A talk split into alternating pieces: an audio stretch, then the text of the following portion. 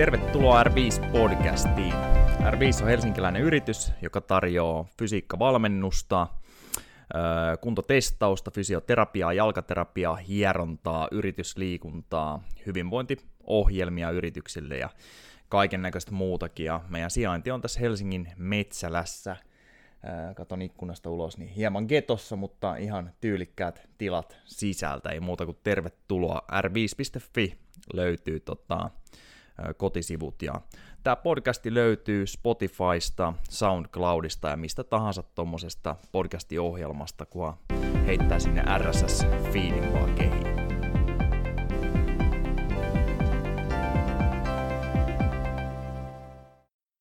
No niin, tänään vedetään englanniksi ja ralli englanniksi, koska tota, Bam, Bam tuli keskustelemaan tänään, niin tota, ei siinä kummempaa, vaihdetaan kieltä. Morjesta, Bam, what's up? Moi, mä puhun hyvin rally English. yeah, so we're gonna discuss uh, improving speed and maybe prehab on ACL injuries and but before we go into that you can introduce yourself again because it's over one year since you've been on the podcast last time and and uh, you got a bit of a different clientele than the rest of us.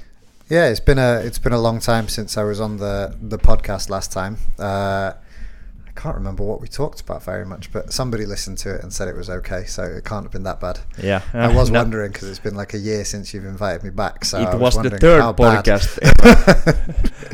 uh, yeah, uh, so my name's Bam. Uh, I'm the head coach of the Finland women's sevens rugby national team. Uh, I'm also uh, strength and conditioning coach here at R5, and I've been with you guys now for about a year and a half. Yeah. Is it? Yeah. Yeah, so that's it. Year and a half. So I was with you when we were over in our old facility, and then and then since we moved here in yeah. Metsälä as well. So I work with a lot of uh, athletes from sports like rugby and American football and basketball. Um, and uh, yeah, I work on improving their sports performance in, in a number of different areas. So the yeah. the strength training, um, also like linear and lateral speed, as you as you said, we're going to talk about a little bit, and uh, and and also their like energy system development, so their conditioning side of things, uh, fitness, um, and yeah, just try to to produce uh, like robust, resilient athletes who who can go and go and perform on the pitch. Yeah, we're gonna go into that deeper. But uh, where did you get your education? So um, I went to university in the UK. Uh, a long time ago. yeah, in the 70s. Yeah, worryingly long time ago. I don't know if they were called universities back then or polytechnics in the UK. Uh, but yeah, I went to university. I did a degree in uh, sports development and sports coaching, um, and then I've in the last let's just say period of time since then, uh, rather than put years on it, uh, I've been working in, in weight rooms and working with athletes in a number of different sports and, and kind of educating myself along the way as I go. Um, so yeah, now I'm now I'm here working for myself. I've had my own company for nearly five years now. All right, uh, all right. Yeah. And what about your athletic career, or is it a kuntoilija career? Um, I wish I could tell you. um, uh, so I, I played American football. Uh, that was what brought me here to Finland. Yeah, we're playing footsie under the table here. Yeah, that's, uh, that's great. I played American football for a number of years. When I was younger, I, I played rugby from the age of seven, uh, just just locally for my school team and for my club team. And um, then I, I, found American football when I was 15. Uh, went on to to play for uh, various representative sides, in the international youth team and the international student team, and um, then I, I managed to carve a, a semi-professional career out of it where I, I travelled to places like Germany and the US, uh, played there. And then I was fortunate enough to come to, to Finland, uh, spent four seasons with the, the Helsinki Wolverines and and that took me to the end of my American football career. Uh, Yeah. When that finished, I, I decided to go back to rugby just as a, a hobby, something Okay. nice, nice and easy return to, uh, and uh, I've been fortunate enough to uh, win the championship with Helsinki Rugby Club, Finnish championship uh, in 15s and in sevens, and also I've I've been fortunate to represent Finland uh, as an international in rugby, both for 15s and and sevens. Uh, All right. Yeah. Nice, nice. Okay, so one thing uh, we have talked about, but it's it's a long time ago. I remember you told me that you have been able to reduce ACL injuries uh, via good like prehab preventation or just qualitative work with the athletes Yeah. uh, in the teams you work with. Is that yeah. So so I've been now. Um, uh, we'll we'll focus on the, the the Finnish national team. So I've been coaching the the Finnish sevens national team now since 2016, the winter of 2016. So my first Yeah. season with them was 2017. It's a summer summer season, um, and in that season we were we were really unfortunate to suffer a number of um, ACL injuries, which included non-contact injuries, unfortunately, which are um, sort of the, the most difficult. Uh, Mm. Heavy contact injuries, obviously, are unfortunate as well, uh, but they're used they're, they're due to some kind of impact or some kind of like external uh, body, so a person or the ground or, or, or something you know, twisting the knee or Yeah, yeah. um, but those that are that are more preventable are the non-contact injuries, Mm. where a player might get their foot stuck in the ground as they're Yeah. twisting or turning, and and unfortunately that that structure um, isn't robust, and and the ACL is under too much strain and it snaps. So we had a, a few of these cases in my first year. I, I think it, off the top of my head, I believe it was four, uh, of which at least I think two were non-contact, maybe three were non-contact. Uh, that's off the top of my head. yeah. And obviously, this was quite a, a big deal for us. We have um, the most important thing we do, I think, is, is probably look after the players' health and make sure that they have long and fruitful careers. Uh, and this was a, a problem for us, so so we looked into it and we we made some sort of concerted efforts on on really making sure that in the girls' weekly routines, in their training programs, in their warm ups, that we were doing the right things in order to to reduce the risk of of that Yeah. that injury. Obviously, we can't get rid of it overall, but we wanted to reduce the risk, and, and we Yeah. found some successful strategies for that that we've been using ever since, and and the rate of injury has been has remained very low. Okay, so what are the main uh, improvements you So- made or brought into their weekly programming? There's a couple of areas. The the first is is quite simple. It's posterior chain strength. Yeah. Um, so we're looking at glute, lower back, hamstring, calf strength as as being very important. Also quad strength to a to a, an extent.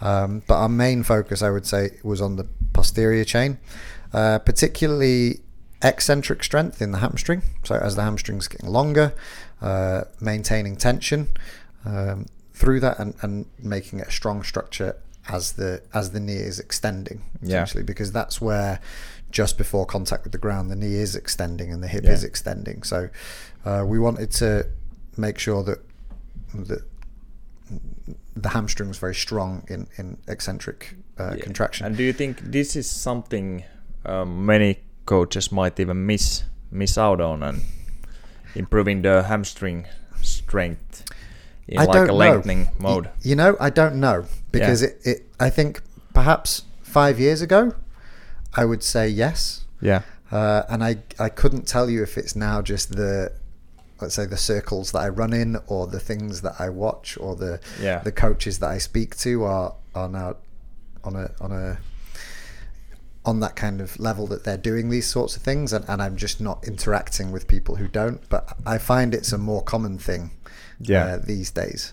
Um, at the grassroots level, I, I mean, I don't know. Uh, you Yeah. see a lot of youth sports and things. We get, you know, we get quite a lot of youth athletes who come in here, or Mm. uh, or even adult athletes who come in here who need a lot of work in in that area and perhaps haven't done that. So Yeah. that tells me that, that there is still a Uh, Mostly, gap mo- mo- most of them, yeah. Yeah. Uh, and then one time you said to me something like it's pretty easy to train it, obviously, like uh, in in a slow speed, like doing the RDL or something like that, which is very qualitative if you do it right. But then again, the speeds on the field are much faster, obviously. Yeah, so that's that's the difficult part is um, training eccentric hamstring strength fast Yeah, because there aren't many ways that you can load that hamstring while it's lengthening at Yeah. the same speed as as you do on the field. And I, I think really,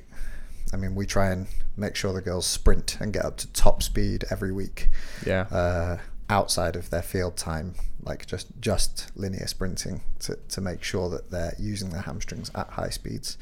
Um, but that that's quite difficult. So we try and find ways to do that. You can use the hamstrings quite quickly in the gym if you do things Yeah. like tantrums and things like that, where you're lying on your face and uh, kicking a, a Swiss ball or kicking a band, things like that. yeah, So you can do things like that quite quickly. Um, we've been using the the kBox here at R5 yeah, um, with things like Romanian deadlifts to load the hamstring Yeah. uh, with quite quickly in the eccentric in the eccentric uh, phase. yeah, yeah. Um, but it, it's a difficult thing to do. Um, but Yeah. we try. Is it, is it more of a problem for girls and women? Uh, the the ACL So there's. I mean, that's what the the data says. That's what the studies say. Is Yeah. that um, it's a higher risk group. All right. Let's say, um, and there are like various factors um, like that that impact that. Um, I don't have the statistics now, but, Yeah. but it's it's generally a higher risk. I would say sports like basketball and soccer are particularly high risk because of the amount of turning Yeah. on the pitch. So if you're a soccer player, you, you need 360 degree movement and you need to you're constantly turning and twisting to face different directions on the pitch whereas a Yeah. sport like rugby quite a lot of what's happening is happening right in front of you Mm, not all the time of course there's there's a there are twisting movements as well and that's where Yeah. we see injuries but certainly in those sports where there's 360 degree movement it, it's it can be quite a high yeah, risk Yeah. So okay, improving the strength of the posterior chain is Yeah. is number one. Was there some other qualitative factors you you brought into the training? So the other thing we did, um, which um, not all of the girls were familiar with, was we started looking at, um, we'll call it uh, like jumping and landing Okay. training. So commonly we talk about plyometrics and, and things like that. That's Yeah. probably a part of what we're talking about. But the first stage we look at is landing mechanics. So Yeah. how to actually land.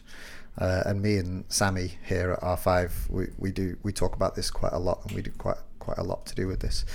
Um, but the way that you land, the way that your feet actually interact with the floor, and the way that your legs interact with the floor, and your torso, like the, your whole body interacts as you put your foot into the floor, is, is very important. Yeah, yeah. I've started to use your methods. Maybe you have seen at the gym, uh, practicing landing before practicing jumping. Yes, uh, it's really important. Uh, Yeah. And again, that that absorption of force. So again, we're talking about eccentric strength. Like, ha- can you absorb force whilst the mus- muscles are lengthening um, before you try and reapply it?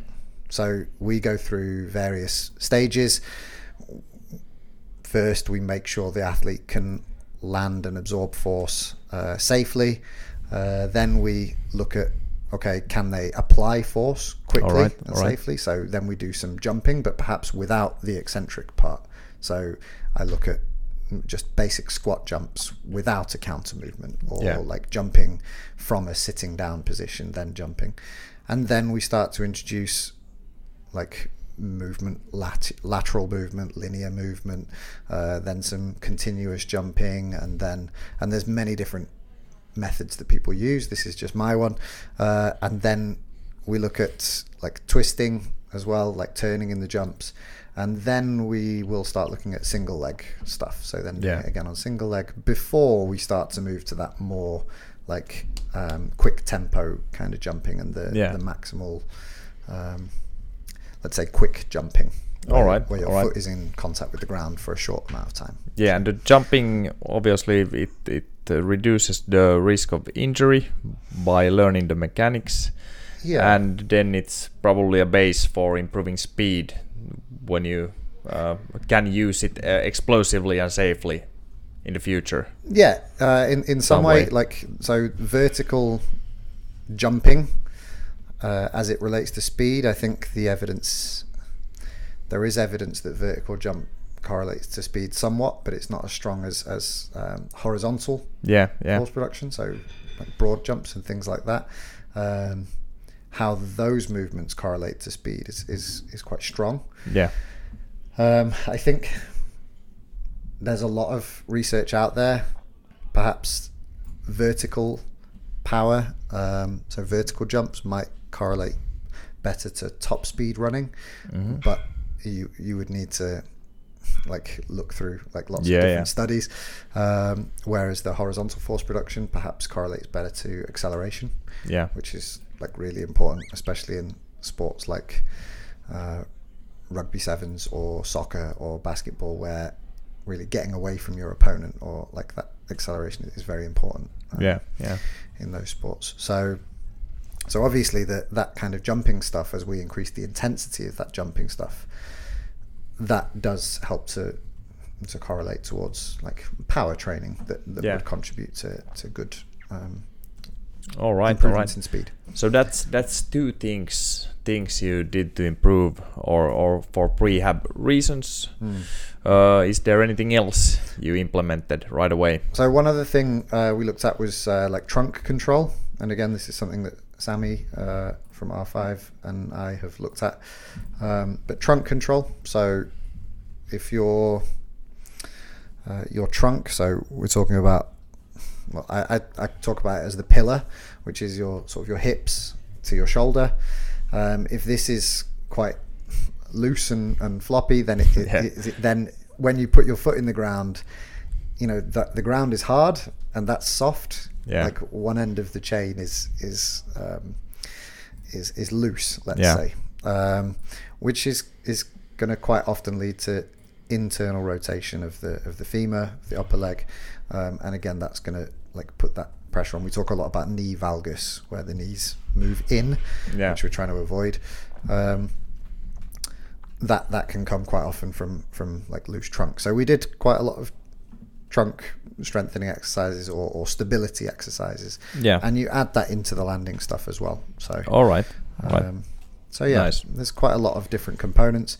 And then uh, Sammy is he's um, for those of you who don't know Sammy, he's a jalka therapist or yeah, ho- podiatrist. horrible person. he's he's here listening, by the way. Uh, he's um he's a I don't know what we would call it in the UK, but a, a podiatrist or a physiotherapist for the legs. I like to call him. Um, yeah. But he's done a lot of work on like the ankle and the foot and and things that are far beyond my knowledge. But I've, I've learned quite a lot from him as well, um, which also contribute to those those situations with some stiffness in the ankle and, and Yeah. that kind of stuff. So, uh, so it, it's it had a very positive impact, or we Yeah. hope it had a very positive impact. It's very anecdotal Mm. as as far as studies go, but I mean, in terms of performance for us, it, it it's been a very positive thing because we, we want to keep players on the pitch, and and that was that was it. We had a successful. Absolutely. Uh, how do you look at core strength? Because uh, I would imagine that that uh, you also uh, think of like squats and deadlifts uh, done in a good technique as core training. Also, Yeah, but, but you need to go away, uh, go. I mean, you need to improve from like if you start from zero with the strength training, till you can use that as a as uh, lo- load enough uh, weights and stuff like that. So, how did you start with implementing the core training for everybody? Was it like easier, mm, some type of plank stuff, or or what did you do? For example, Well, like you say, um, through the the kind of major compound lifts. So the kind of lifts we do with players, we, we don't do any, or we don't program any, um, like, excuse me, any Olympic lifting type Yeah. stuff with them, just because it it takes quite a it's quite a steep. Um, teaching curve and learning curve, and we just don't spend that much time with the athletes to do yeah, that. yeah. So- and is the evidence of the like improvement to speed? Is it is it with the Olympic lifting? Is there a big correlation? Uh, it- this is more like here, just Well- what I've heard from some of you guys, but I, I think it's not the biggest correlation there. again, it's vertical power. Yeah, It, it is a very good way of improving vertical power. Like, um, I, I mean, I, actually, I never teach the snatch um, movement. I, I only really teach the power clean. yeah, Um, when it comes to vertical power movements, just because of the the people that I work with, like we we tend to uh, that tends to be enough. Um, again, it's vertical power, so it depends on the research you read. That may be a good contributor to um, top end speed, perhaps, uh, but looking at like horizontal power production is, is probably more important for Yeah. and those slightly more hip dominant movements l- l- might be better in terms of acceleration, certainly.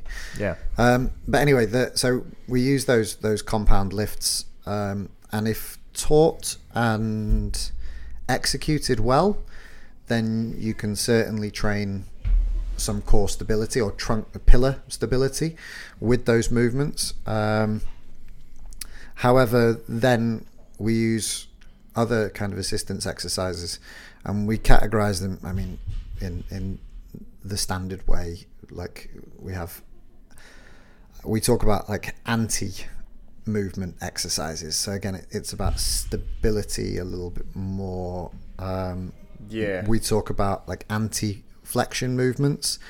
Uh, we talk about like anti lateral flexion movements. So things like um, suitcase carries and, and things Yeah. like that. Then we talk about like anti-rotational movements, things like the Pallof press, um, even dead bugs and things like that, where Yeah. you're just training to sort of move move your limbs away from your your center of mass and maintain like stability in yeah. the pillar. So so you you're not doing sit-ups and stuff like that that much. we, d- we don't tend to do that many sit-ups Yeah. uh, except for you know close to game day if you want to show off your six pack then- Yeah, yeah. but I, I think Johan said this like 10 years ago almost. I don't know if he feels like exactly this anymore, but but uh, core strength is, he said it in Finnish or or Swedish, so this is, uh, I'll tell it in English, but uh, core strength is, is uh, being able to stabilize the core when there's movement elsewhere or stabilize the spine where there's movement elsewhere. yeah i So agree that's a pretty good, yeah I've used it to this day. So I use um, the athletes that I work with are going to be rolling their eyes now, but I use like an analogy quite often, um, which is that if you have a, a, a car outside Yeah. on the street, right? I'll take you outside and uh, we'll take the handbrake off your car and it'll be on a flat road. And if I ask you just to apply force to the back of that car to push it forward, you'll be able to push that car forward. Yeah. Agreed? I mean, you're not that strong, but I think you'd manage. Yeah, uh, Um, if, if it's uh, if it's steep downhill, yeah, yeah, uh, but you, if you apply enough force, you'll be able to move it, and it would go in a pretty straight line. yeah, Now, if I turned that car, all the components of that car, to Jello, uh, Yeah. then would that be an easier or, or a more difficult task? It would Yeah. weigh the same, the car, if it had the same mass, but I turned it to Jello.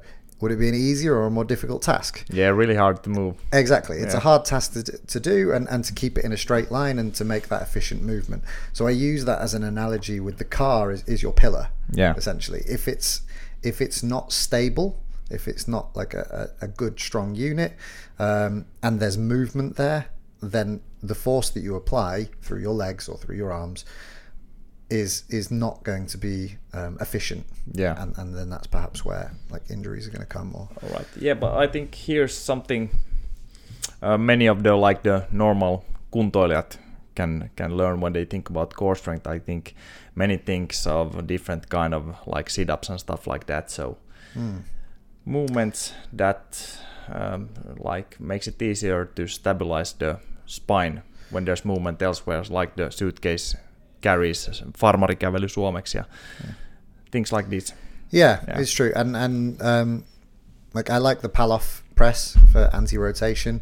Um, it worked particularly in it, with things like top end speed and, and then particularly in contact sports. Yeah, is it the the pressing forward when Yeah, so it's keeping the rest of the body still? Yeah, Yeah, so you can do it with a band. Um, yeah, If you don't know what it is, you can YouTube it. um, but like Yeah. there's um, yeah, it's it's basically your arms are moving forward and you're you're being pulled. Your hands are being pulled to the side. So Yeah. the band is trying to rotate you, the your upper body away from your. Um, I can never remember the word in in English. Lantio, your Yeah. your pelvis. Yeah. it's trying to separate the two, and and you need to, you require core strength in order Yeah. to, to maintain that. all right, all right. Uh, so Yeah, yeah. So there's three components that's probably made a big difference in in keeping the ACL and and probably plenty of more uh, mm, like like uh, hazards away. Is there anything else, or is that that about it? We had the posterior chain, we had the jumping and landing mechanics, and and there was the core. Yeah. So Yeah. I mean that that was the interventions that that Very we nice. made. Yeah. Um, also, then, um, I mean, learning um, to move efficiently anyway is is Yeah. going to help try and reduce injury. I mean, um, when people so, so when I talk about posterior chain strength, I mean I'm talking about not just strength, but strength in good movement patterns. Yeah, And I mean, it comes even to um, linear speed work, like linear sprinting. Um, just being able to do that efficiently and, and well. yeah, Um, you know, if you can sprint efficiently, reduce braking forces as as you like with every step you take. If you can sort of reduce the amount that you're having to brake and then re-accelerate Yeah. top speeds, that's good um, as well. Just because it's again it's reducing the stress uh, on the joints. Um, so so moving efficiently is is a, is a good thing as well. But that comes through like technical um, knowledge of of, of Yeah. motor skills that you need to need to perform. All right. So okay, then we can go to the other topic, improving speed, and obviously, it works in many other sports, not only rugby. Even if you're the national coach in that sport and have improvements done there and have have measured the speeds, but but let's let's talk about the speed. Okay, so you have some data uh, of of your team and improved speed results. So what what do you have? Yeah, so we try to test. Um, we we don't test too much with the with the players. Um, we used to do some. Uh, we used to do the yo-yo test. Yeah. Uh, sometimes. Um, we don't tend to do that anymore. We decided it, it wasn't necessarily a valuable exercise. Perhaps the girls were maybe putting a bit too much emphasis on the test result, um, and we Yeah. find that they train anyway. Yeah. So like it's it's it's not really necessary data. No, you really what what do you get from the yo-yo eli piip-testi suomeksi? Uh, you don't get the thresholds and you don't get their speed. Yeah, so it, it, it, it just gave them basically a previous score from the year to try and beat the next year.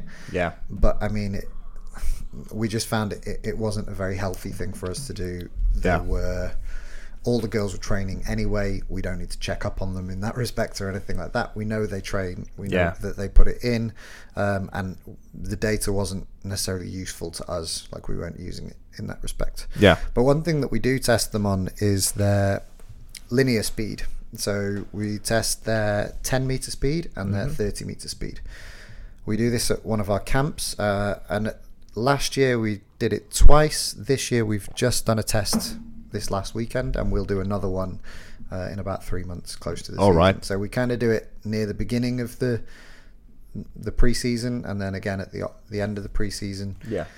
And mostly it's to inform me as a coach about coaching methods. Yeah. Like, is it you know is the the training program is it having an impact? Yeah. So with the ACL stuff, it, it you know it's a it's a green light or a red light. You know, Yeah, are they yeah. injured? Are they not injured? Absolutely, Like, so yeah. that that's quite um, direct. But this for us, the linear speed testing is a good measure of of okay, is this is having an impact? And then there's measurables you can get in the gym. You know, one rep maxes and things like that. Yeah. That that the girls can track on their own and, and we can track as well.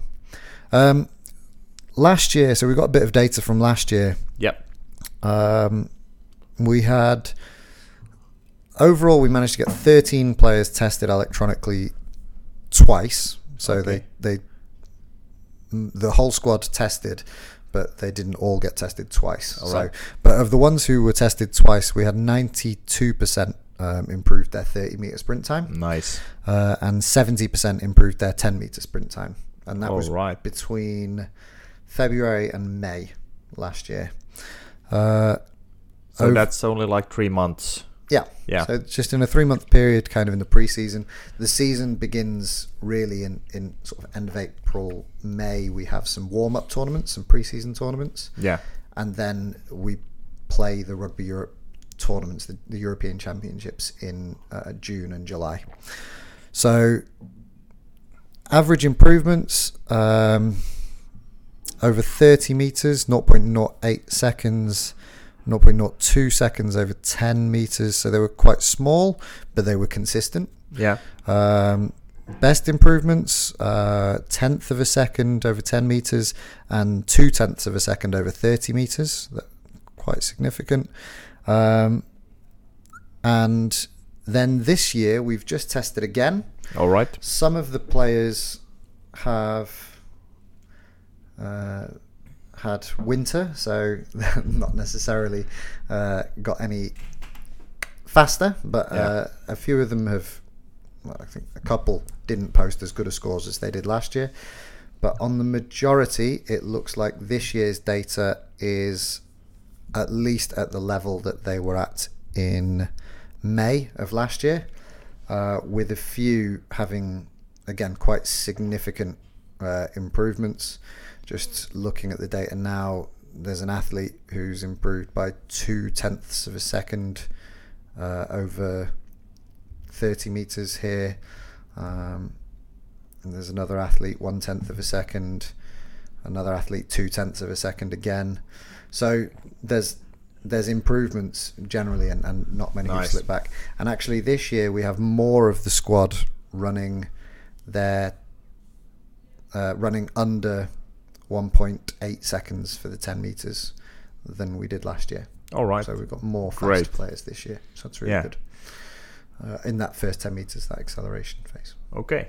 How how do you think a player or a athlete gets faster? Run fast. it's, it's, Sprint training. it, it sounds it sounds um, like a very simple answer Yeah. to a very complicated question, but it's the best answer. Uh, it, it's one part of it Yeah. is is run fast. So, like I say, we try and get our athletes through training programs up to top speed twice a week Okay. with various running volumes. Um, they usually, I encourage them to try and sprint, do their sprint work. They go to their rugby trainings at their clubs. Yeah. So they'll go maybe half an hour earlier and they'll do some sprint training there. Beforehand, we give them like volumes uh, that vary throughout the season, um, between 150 to 300 meters of, of top speed or of sprint running um, that we prescribe for them and it's a mixture of acceleration and, and top speed stuff. At the moment, they're working on acceleration, um, but get up to speed like two times a week is a Yeah. really good a good idea. But then I think probably what what's had the biggest impact on most of our players is learning how to run. like Yeah. learning good sprint mechanics. And there's, uh, I'm careful not to use the word optimal because optimal is different for everybody. Yeah. Um, but learn good, efficient sprint mechanics. So Yeah. we do a lot of stuff with them where we look at cues on, on how to um, improve their sprint mechanics, and that was a big, big contributor last year. I have to say in Yeah. those those improvements that we made. Uh, so I visited with a lot of the players, and we did sessions on coming up with cues to, to make efficient sprint mechanics um, in in sort of four areas really in in uh, their posture when they when they accelerate and when they run at top speed, um, their arm mechanics, but then also their lower body front side mechanics and backside mechanics, like just just how to um, to run more efficiently. Had a big Yeah. impact last year. All right. Um, and I took uh, it's worth mentioning. I, I took a lot of, and this is this is a topic for another day, I think, but it's it's a really interesting one, and it's one that I've been exploring in the last couple of years. Uh, but I use um, external cueing a lot in in those sessions to try and um, elicit like a response from the athlete. So trying to get them to relate their what they're doing to something in the environment around them rather than say okay i want you to push your left leg harder or you know i want you to Yeah. squeeze your glutes or something like that and look Yeah. at something internal in the body then i'll give them something external to work on so i want you to uh, jump towards this thing or i want you to um, like try and push your foot into the ground like so through the ground as you run or so, something like All that. Yeah. uh, this is something I went to a workshop here with um, Nick Winkelman, who's he used to work at Exos, and he is now the Irish rugby um, head of high performance. And Okay. He's, he's a very well respected coach. He does a lot of stuff, and I think he's about to have a book out about this internal external cueing. Yeah. Really interesting topic. I would strongly recommend that people go and look at it. All right, I all right. use external cueing in pretty much everything I do, and I talk to coaches. I, I do small education with coaches um, about external cueing and how to use it and how much more effective it is. Uh, there's strong research, strong evidence to show that it's it's far more effective to use external cueing than internal cueing. Okay. Okay. Sounds good. Yeah. So, uh, does a strength strength training play a role in making the athletes faster, moving heavy weights? Yes. Um, so again, this is like a contentious subject, but uh, rate of force development. So Yeah. the, the speed at which you can apply force um, is a big contributing factor to speed. So so if you can apply force quickly uh, into the ground, um, let's say when you're accelerating, then it's both vertically and horizontally. If you can apply that force quickly into the ground, then you're going to move faster Yeah. because the ground's not going to move. Um, however, so so a lot of coaches will focus on like power training and, and like you know power as as being the thing. So moving the heavy objects quickly, and Yeah. of course there's that's an important part of this. Um, however, in order to develop force quickly, you've got to be able to develop force.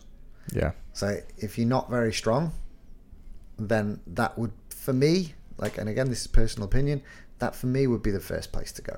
Yeah. Get stronger, and then you can apply more force more quickly. Sometimes I think people overcomplicate their training a little bit, and I think just getting stronger will contribute in, in those early stages of athletic development. I think will contribute quite a lot to um, to to speed, to linear speed. Yeah. Um, however, you know, as you as you your training age goes up, and as you you do more training, then of course, like uh, applying power training and and and things to improve your rate of force development and, and work on the different areas of the force velocity curve, I think very important as well. But just I would say with most athletes, we work quite heavily on just get strong. Yeah, yeah. All right, sounds good and and pretty much what what like the research and the books say also.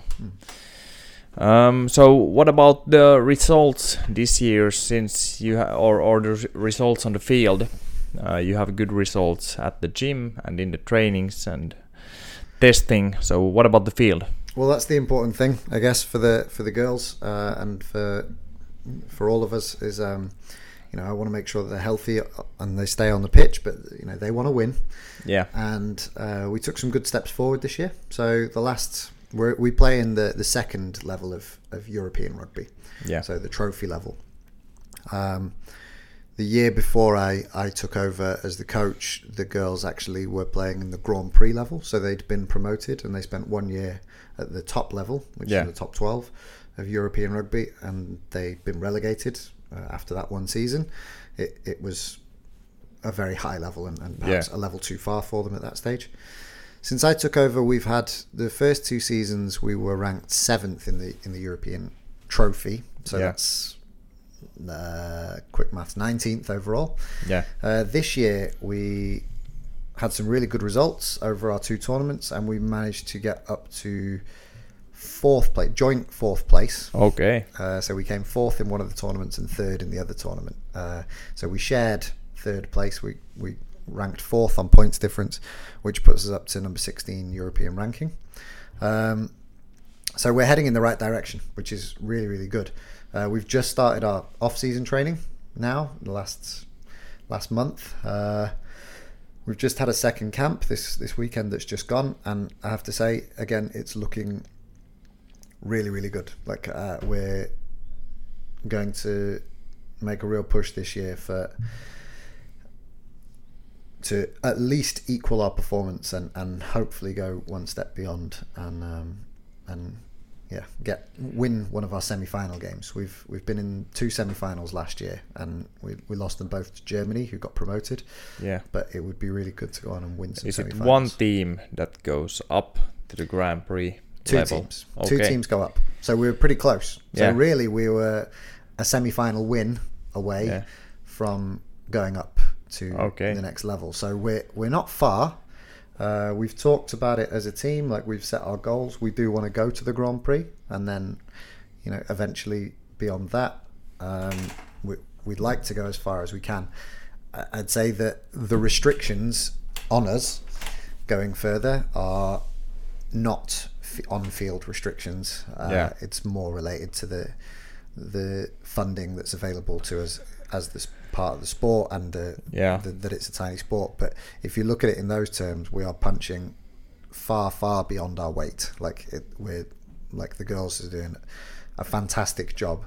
Um, I think there's 150 female rugby players, approximately, maybe less now, uh, in Finland. Oh, not much. No, so to be at 16th in Europe is Yeah. is pretty good. Uh, Which which countries in Europe are the biggest rugby countries?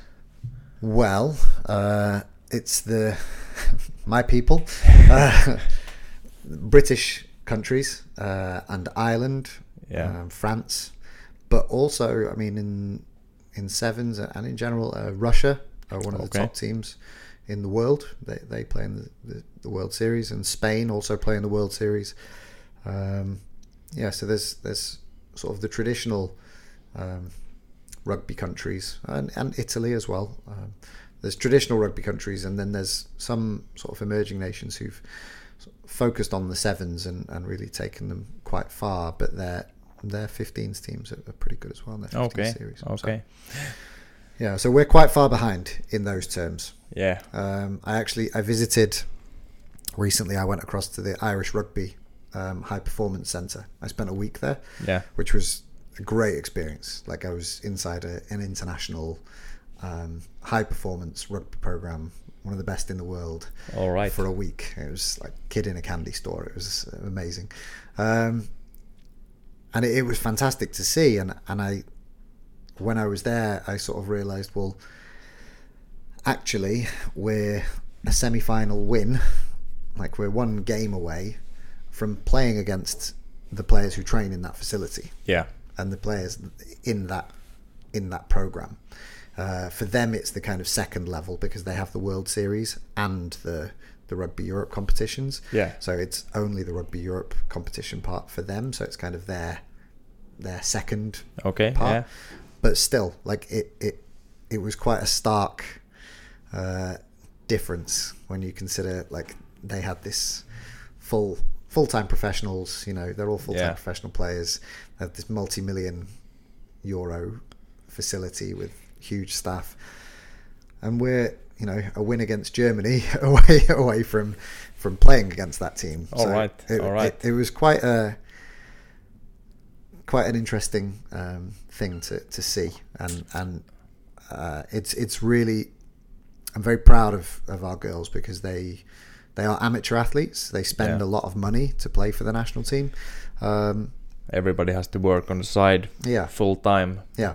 Yeah. but they but they behave as professionals they train as professionals and and the the results from the the physical stuff they come through and Yeah. we see improvements there but the the results on the field are starting to come as well and and we'll see in the summer if we can you know take that next step and, and then maybe be playing against those top top nations and Do, do you think that uh, these your athletes are far behind, like uh, in uh, like athletes after like the Ireland girls, because you do a pretty good job with them and they they seem to lift a pretty good amount of weights and stuff like that. So, are you far behind, like in athleticism? I, I would say honestly no Yeah, I, I, thought so. I don't also. think we're yeah. far behind athletically. Um, interestingly, that when I was there, the French national team joined and they had a, a joint training camp. Okay. And some of the, the French girls are very like big, strong, Yeah. athletic, whereas the Irish girls were was um, generally a bit smaller, like equally as athletic, Yeah. um, sort of faster. The, the French girls were sort of bigger and more physical. Um, but we're not that far behind athletically. And Yeah. what would be phenomenal to see, and I know our girls would love it, but what would be phenomenal to see would be okay, given those facilities and you know four training days per week and Mhm.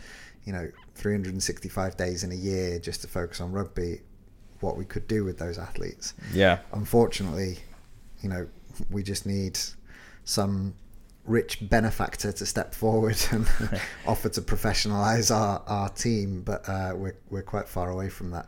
Unless there's anybody out there listening who uh, who wants to sponsor the Finnish women's rugby national team, um, yeah, then then we're quite far from that. But I have to say, athletically, given the same resources and, and time to train, Yeah. um, and and also being able to train from such an early age. Yeah. The the entry age into rugby in Finland is in the twenties. Yeah. So yeah.